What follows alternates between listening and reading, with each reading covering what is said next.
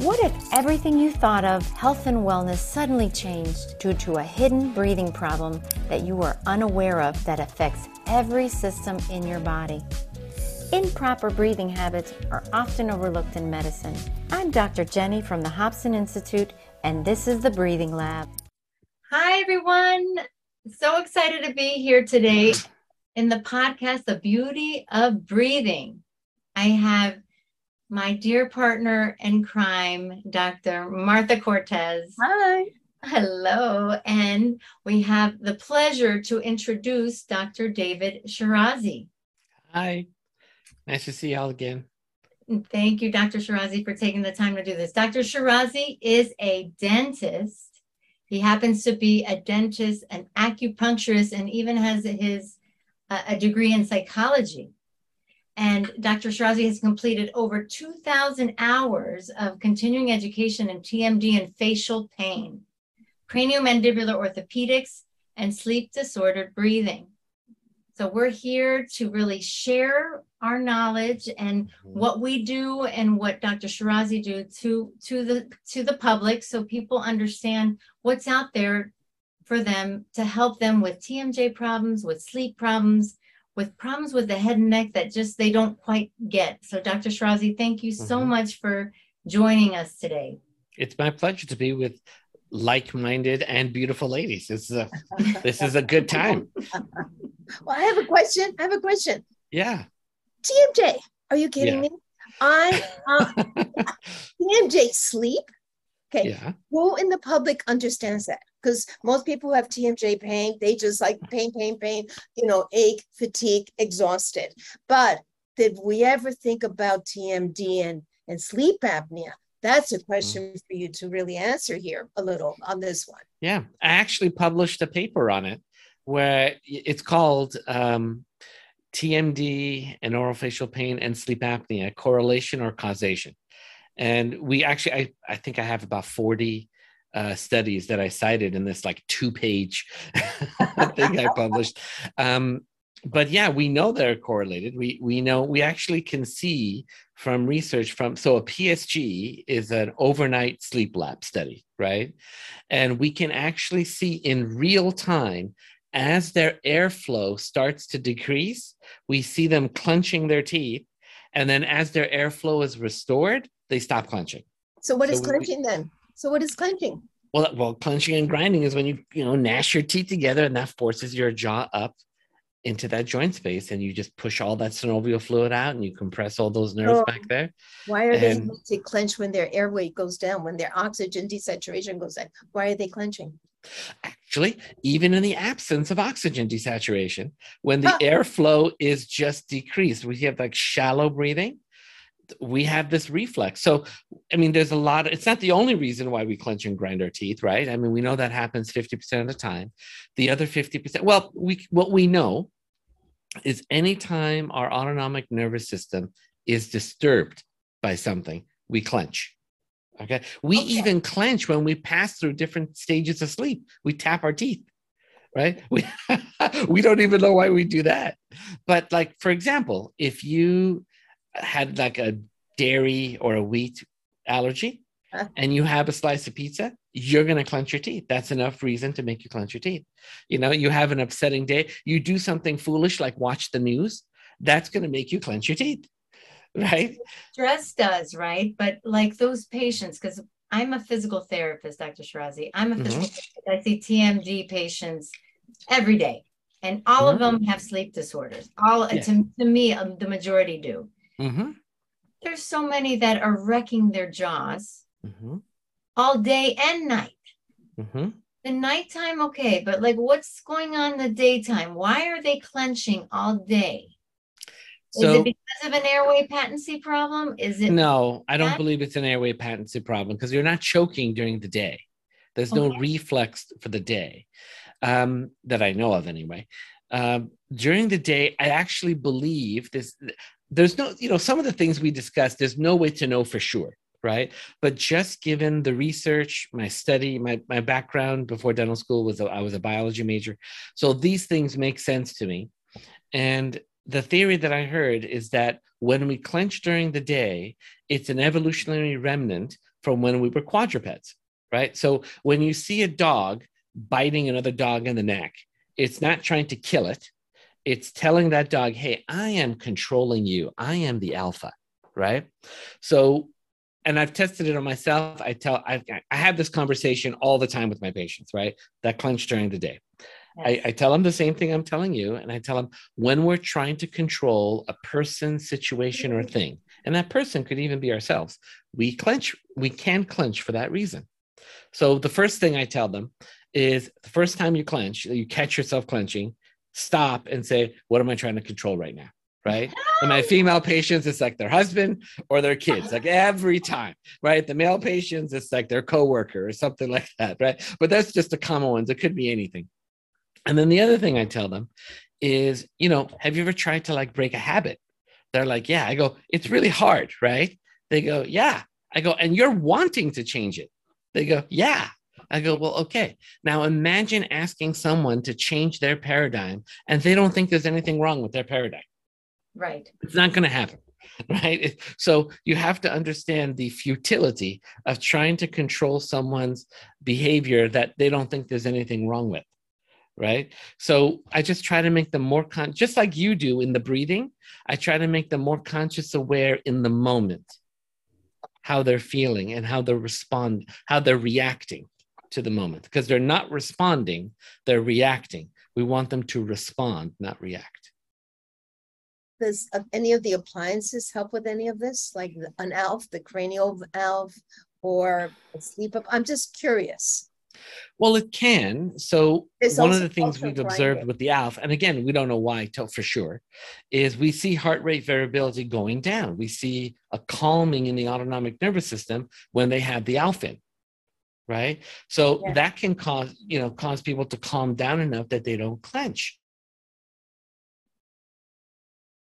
With yeah. the A L F, because the, of the cranial rhythm, frozen. He is frozen. But the so for everybody that knows what the A L F is, it's it's a little light wire that that people um, will have if they have issues with palatal, you know, the width of their palates.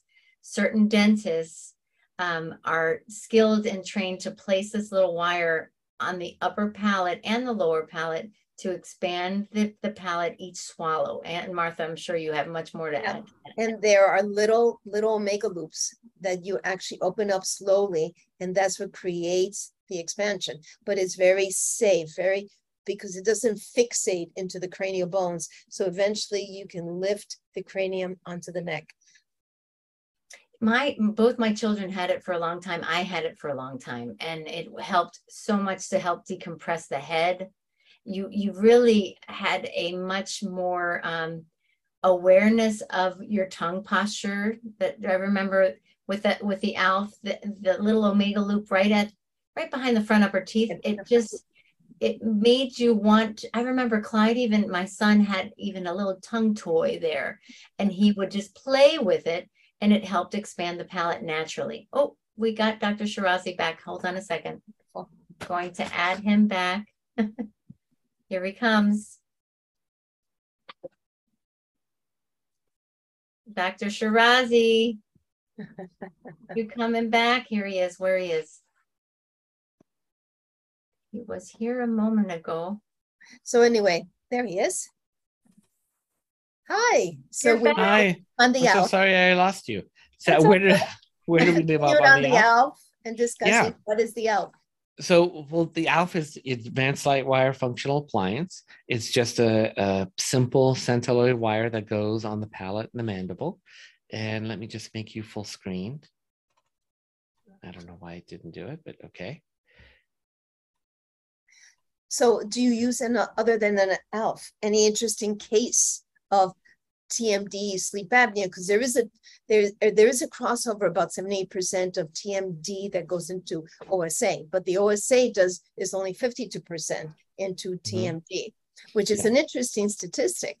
Yeah. Uh, what is it? And also clenching. Why is it culturally? There's certain cultures that clench more, especially women. So it's a, I would I wouldn't call women a culture. Um, I would call it a culture because I see it very, not women, but there are certain cultures with women that clench more, and unfortunately, the vertical decreases tremendously. Yes, it does. Now we're going to affect the cranial fossa and the glymphatics in order to drain and detox the brain. Little subtleties. Yeah. That's why I like yes. the Yeah. Yeah, exactly. That's why I always joke with everyone that gets excited about doing functional orthopedics and, and, and airway. I always tell them, I go, do you, are you doing A L F? They go, no. I go, you will. You know, all roads lead to A L F. You will, you know, eventually. I've been doing this twenty-two years. So you, you will. Um, but yeah. And, and we do find that the prevalence of T M J disorders and pain is equal between men and women. But women act on doing something about it more, right? right? And and we see that in women of childbearing age. As we know, estrogen sensitizes pain, right? So that it makes them much more motivated to do something about it because it affects them so harshly. I would agree with that. Yeah. I would agree with that. So yeah, it's, what, I mean, it's evidence-based, yeah. I know that... Um, like the A L F is something like we're, we're talking to the public here. People do not know much about anything around what, what can be done for T M J, um, you know, airway, what airway, meaning like being able to breathe well in a comfortable, you know, head and neck posture without a lot of tension. That's right.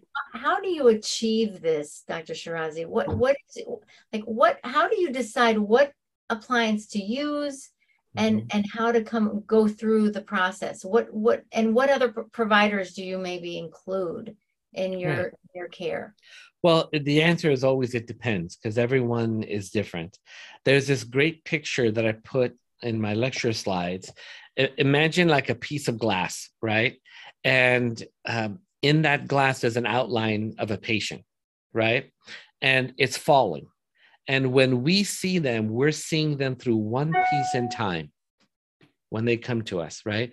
So we have to kind of discern, you know, which which which is it, the horse leading the cart or the cart leading the horse? What is the sequela? How was their birth delivery? What was their childhood like? What was their, did they have allergies? Did they have, they have all these things? And then of course you got the genetic component on top of it as well. So we just take the time. So on the initial consult, we take a good hour and a half, sometimes two hours. Um, we go over their history. We take a cone beam C T scan to look at their airway, their neck, their jaw, their, their teeth. And, um, and I do what's called a motor reflex test, which is a neurological test. That I don't have you, have you, are you both familiar with it? You know what, that sounds like what the doctor almost teaches. Is yeah. that right? Yes. That's right. It's a brilliant uh, uh, functional neurological test. It's like a patellar tendon test, yeah, right? Where you don't have any control over it. And it does something extremely unique in medicine, which is it will not only tell you if a structure, and of course its neurological component, is in sympathetic dystrophy, but then it tells you the hierarchy if you have more than one. That, that's never been done before. And that's why, I mean, the number one reason why pain is such a difficult thing, just in general, to treat, because we don't know where the pain is really coming from, because we have a phenomenon called central sensitization, right? Are you familiar? You're nodding. I, I do dry needling, and we learned all about, you know, when the sympathetic nervous system goes out of whack, that the, the, the, the basically the thoracic ganglion just are... all all the input goes basically crazy, mm-hmm. and pain gets experienced kind of more spread out. Yeah, pain and function with the trigeminal ganglion, right, in the pons. So like, for example, migraines are centrally sensitized trigeminal disorders, right? You have these blood vessels that are opening and closing abnormally, and something is telling the brain to do that. Right.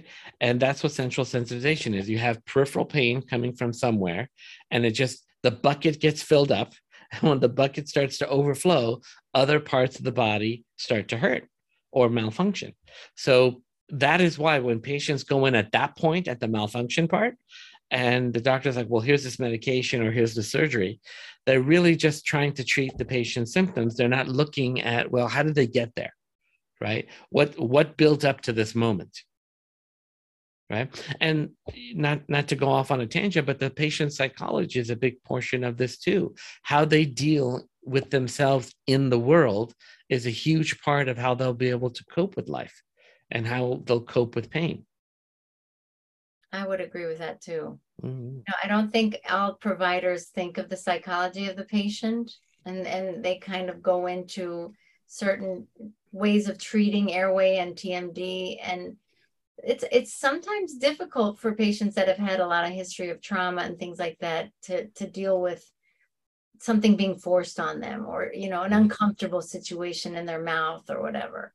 Yeah. Um, you know, that's what I find, that what physical therapists do that treat the T M J, and they release the head and neck, and they kind of unwind the patient as they, as they go through the treatment, you know, of whatever oral appliance. Normally it's an oral appliance that needs to change structure because people have not been breathing well for many years, and they've adapted to it, and their airway and their neck and their curves, their spinal curves have adapted to it, that they need um, proper breathing training, proper swallow training, and proper postural training to help them deal with new things in their mouth that are trying to create new new changes in airway and palatal size, or tongue, tongue space size. Not just yeah. even changes, total compensation. Because like the patient that walked in today, she had that, that little step on C four, C five, and you can see the vertical decrease in the space. And then you look in the teeth, there's already one millimeter of vertical decrease in the vertical, and the, the little hills have flattened. So now we know that the brain is getting less blood flow, at least fifty percent, and the jugular veins are actually now narrower. So how are we going to actually have that brain function correctly? Because it's not detoxing correctly. Mm. That alone, you, you have to start with breathing, but the breathing wasn't correct in utero.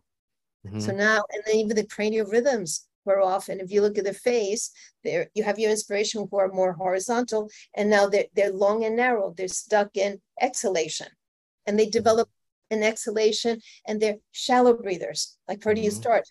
The breathing. Do we have to consider the N T, or do we put um, mini implants, a skeletal expander to open up the nose? No, we start with breathing. We start with the swallow.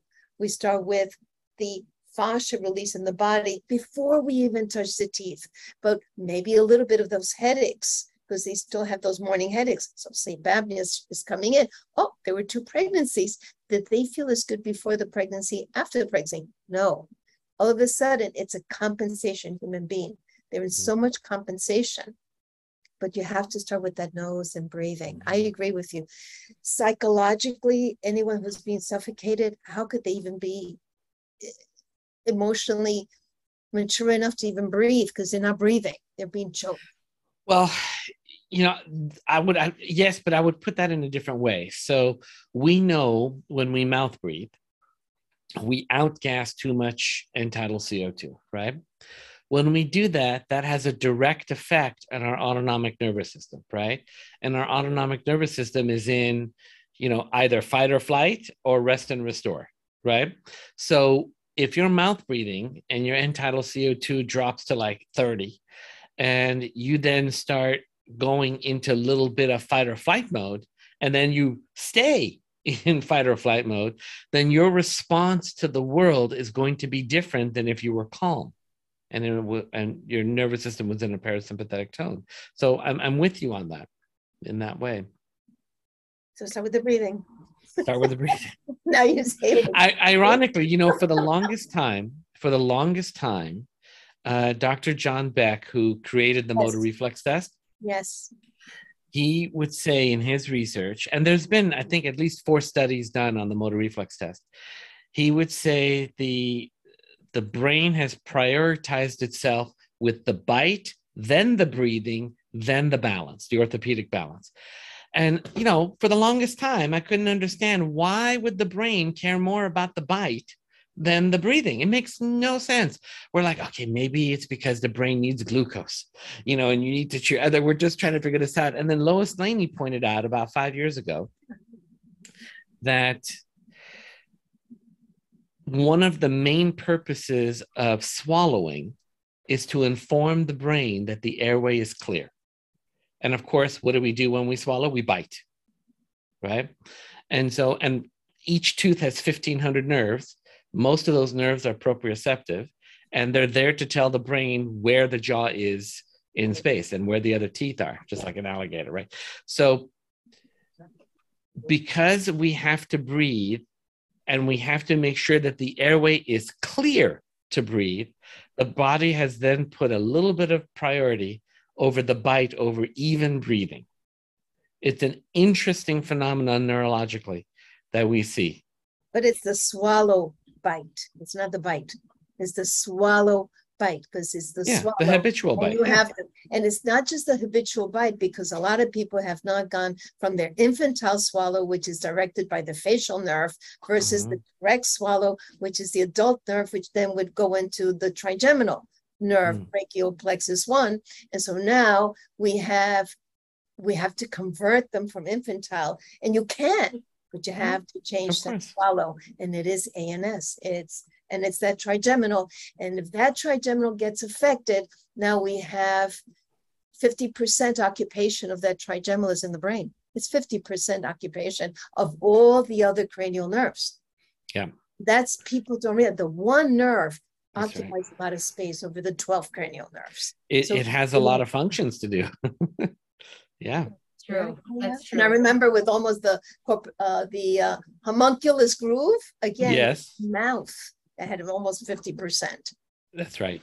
That's right. You can change the, the sympathetic nervous system tone. You can change it. You can mm-hmm. easily use breathing to restore, you know, more of a parasympathetic um, nervous system, just by activating the, the vagus nerve and, you know, reducing the, the, the firing of the trigeminal nerve when it's hyperactive.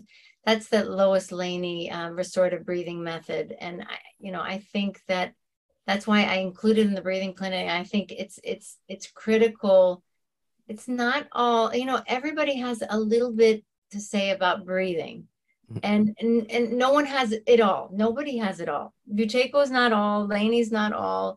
Um, myofunctional therapy is not all. You know, it's yeah. and dentistry is not all either. No, you know, what we do as dentists is not all either. No, you know, no, yeah. and and like the the breathe like P R I, postural restoration. I don't know if any of you know what that is. I know Martha, you're working with Brad Gilden. He's excellent, but the ribcage movement is a big deal. Like some people are just rigid in their rib cage.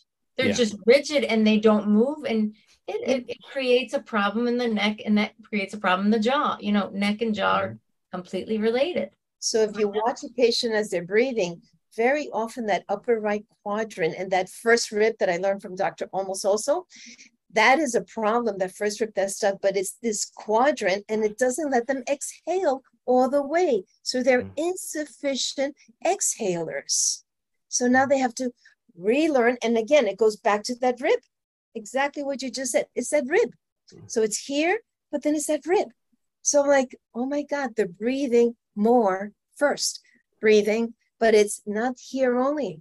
It's rib cage and how the rib cage is affected and how the body relates and if they're arm swinging or not, if they're right, the right and left.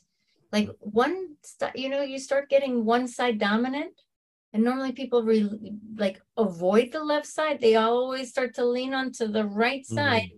and it shifts the body's center of gravity. So it, it's, so all of that affects, you know, what you do as a dentist, what I do as a P T, and what any myofunctional therapist does with the tongue and the and the breathing. So it, it's, but we. We all need to keep the conversation going because it's and also yeah, it's really it's we really and the more we all learn, the more we all say, oh my God, I don't know enough.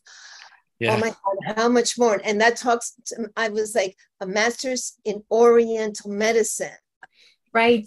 Doctor Shirazi. Doctor Shirazi, how did you fit that in? Psychology, a master's in psychology, and I'm giggling. I'm going, oh my God, because really it is en- encompassing how much we have to to raise our patients, because all we're doing is really re- raising their energy to remember why we're on earth. Why is this human on earth? How mm-hmm. much energy do they need to be on earth to remember? So I'm like, oh my God, the masters of Orient. Tell me more. Masters in acupuncture. What would you like to know? What would you like no, to know? Because it's really essential to balancing. So I was re- yeah. reading that it says your bite, your bite, the balance. Oh, a, a bite, breathe, balance study group and podcast. Yeah. Well, coming back to the Chinese medicine part. So in Chinese medicine, we say the front is yin and the back is the yang, right? And you've seen the yin yang symbol, right? How like, you know, you get, it, it rotates like that. Well, we say the moment of transition from the yang to the yin is where the tip of the tongue touches the spot. Huh. Oh. I did not know that. But that yeah. is, oh, isn't that also that other point? There's a point there. A governor's point, there's a point, a nascent point exactly there, right there. On the on, on the on the palate, I don't know. On the underneath the tongue, yeah. I'm not sure of a point. And of course, you have a point right here, but that's a governor vessel point. Great for gagging patients, by the way.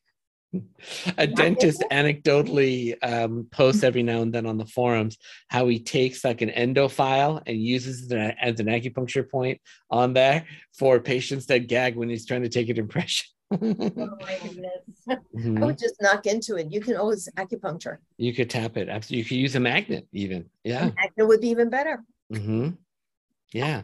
No, there's, I, I honestly, I'm going to be, I'm a very direct and honest person. I don't, I, I try and, I don't, I don't know if I have anything to hide, but um, everything I did was for purely selfish reasons. Okay. So um, I remember being eighteen and I had a cold and I have a neurotic Jewish mother who made me go to Kaiser. Right. So I go to Kaiser and there's this room full of sick people hack, hacking and coughing. So I leave, I come back an hour later because I don't want to wait in the waiting room. The guy takes me in and he gives me like he gives me antibiotics. And everyone in my family is a doctor or dentist. So I'm like, okay, so this thing's in my nose, right? He goes, yeah. And I had remembered the term rhinovirus. So I said, if it's in my nose, it's a it's a virus, right? He goes, yeah. I go, well, then what's the antibiotic going to do for the virus? and, he, and he goes, so I'm forty-eight. So this is exactly thirty years ago. He goes, um, well, the, the antibiotic will focus on the, you know, bugs in your system so that your immune system can focus on the virus. I said, okay. I went home, told my mom, she's a dentist. She's like, listen, you got to do whatever the doctor tells you to do. Right? So I took the antibiotic, but I was a nerd. So I went into the library and I looked it up. And even then, we know you don't give antibiotics for oh. violent viral infections. So honestly, I came out of it with like, these people don't know what the hell they're doing. It was really, it was, that was my thought process, right? Imagine an eighteen-year-old like that. So I decided I'm going to learn something holistic after, I knew I was going to be a dentist. Uh, I want to learn something holistic so that I can take care of my family when I have a family. And I was studying Shaolin martial arts and the teacher was a dental technician when he was in the army before he studied martial arts. And he goes, Dave, I know you're going to be a great dentist, but you should go learn Chinese medicine. Oh. So he, he turned me on to it. I loved it. I go, Dad, this is pretty holistic. I could do this. Right. And then immediately after dental school, I got, I went after my master's in Chinese medicine while working full time. And um, while I was doing it, um, I started to do ortho patients and And the the kids were easy. And the parents were like, well, you, you fixed my kid. Can you, we didn't even, I didn't even know I was treating sleep apnea, by the way. This is over twenty years ago. I didn't know what sleep apnea was, even though I had it. I didn't know what it was. So we were treating it. The parents were like, can you treat me? And I was like, well, I'm going to have to learn. So then I took some O M O S courses, started doing it. And at the same time, I got into the clinic in acupuncture school. And I started to do acupuncture in combination with the lasers, the appliances, and it was far more, and I, I was not one of those frustrated dentists. I love dentistry. I think it's cool still. And I, you know, people tell me about these new dental materials. I think it's awesome. But this to me was far more satisfying than drilling teeth and doing root canals and extracting wisdom teeth and doing any of that. So it was kind of easy for me to kind of let that go and then combine the acupuncture with this, right? And then again, after I finished the master's in Chinese medicine, I did this, this master's in psychology again for me. you know, I was, I was get, I was getting married, and I was very, you know, hopefully was wanting to have a family. And I was like, well, I don't want to carry on all my childhood traumas onto my kids. So I was like, okay, I'm going to go take this thing and I'm going to make myself a better person. And I did. U S M is one of the best How things I've ever done. How many men do that, Martha? Oh my goodness. Doctor Shirazi, well, can we clone you? You're very kind. But so, but so then I did that. And then I had the tools to help me not just deal with my patients, but for everyone else in my life. And I'm still learning. It's not like I'm a guru. There's, there's you know? no way that we ever learn enough. That's right. It's just, you no know, way. I would, I would like to, to, we need to, we need to end soon just because it's, it's almost time, but, um, I want, I want some words of wisdom from Doctor Shirazi. Okay. You're a very intelligent man. You've, you've dealt with many, many people that are sick or tired or just not well. Yeah. What, what would you say to the public? How can they stay healthy? How can they stay just healthy people that are, you know, inspired to live life to their fullest? How can that happen? What would you recommend for them? So the first thing, I do have an opinion on it, right? So the, the first thing is to realize is that your mental health is the most important thing. That's number one, okay? And when you have at least a foundation of mental health, a, a slight, even a slightly positive outcome, then you can have a little bit of oversight into your own psyche and saying, okay, well, I'm gonna take this day by day. Okay, I'm going to set little baby goals for my step for myself. And I'm going to like, you know, this is where I'm going to, you know, want to lead up to. These are my goals, but I'm going to start with baby goals. And then I'm going to work my way up. And the challenge this time I have is I'm not going to judge myself if I don't complete this little baby goal. I'm going to try again the next day. Right. And the next day and so on until I get it. And just being loving with ourselves is a huge part of that.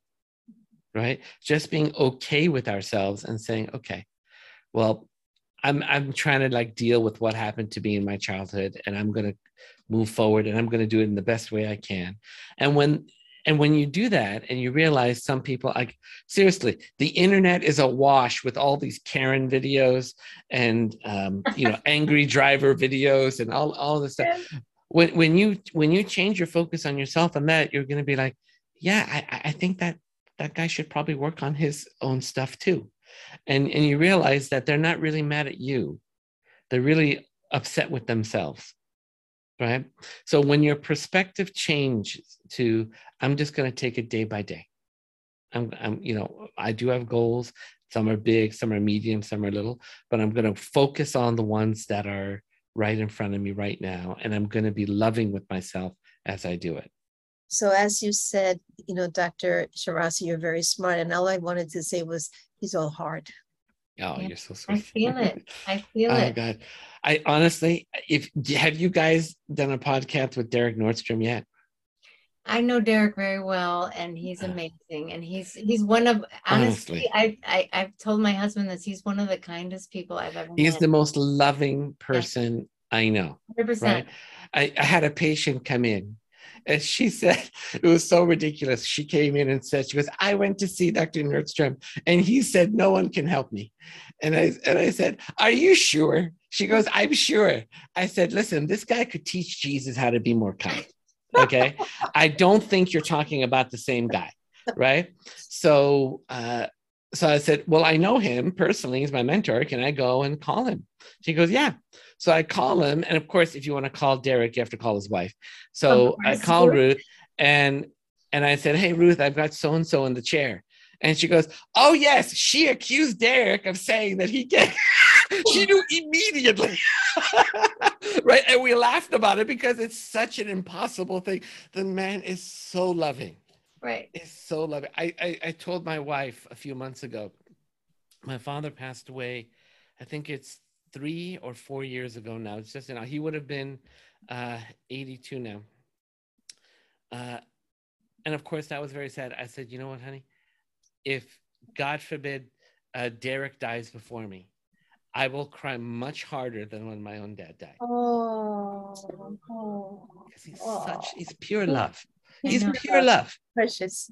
I know. Precious. And a little brain too.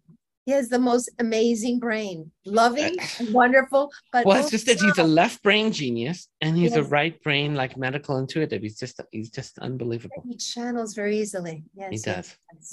Yeah. And and this and I told I told Ruth, I go, I think he might be a vampire, right? And she goes, what do you mean? I said, he doesn't see his own reflection in the mirror.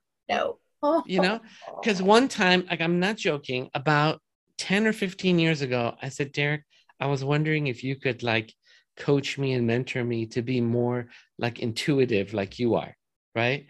And he goes, well, Dave, you know, I'm really surprised to hear you say that. Right. And I was like, and I was like, what, you're, you're the intuitive, you're surprised, right? And he goes, I always thought you were more intuitive than me, oh. right? And this, he doesn't see himself. He doesn't know how great he is. He just doesn't know, oh. you know? Yeah. Yeah. Well, it has been such a pleasure, Doctor Shirazi, really. Thank you. I, I hope we can have you again on our podcast. I would be delighted. I had a wonderful time and it flowed so great. So uh, yeah, just let me know when and we'll do it. Wonderful. Thank you. Thank, Thank you, you, Doctor Martha Cortés. Thank you, Martha. This is Welcome. the Beauty of Breathing podcast. And thank you so much. And we will we will be back shortly for our next podcast. Thank you so much for your time. Wonderful. Bye, everyone. Thank you for listening to The Breathing Lab with Doctor Jenny.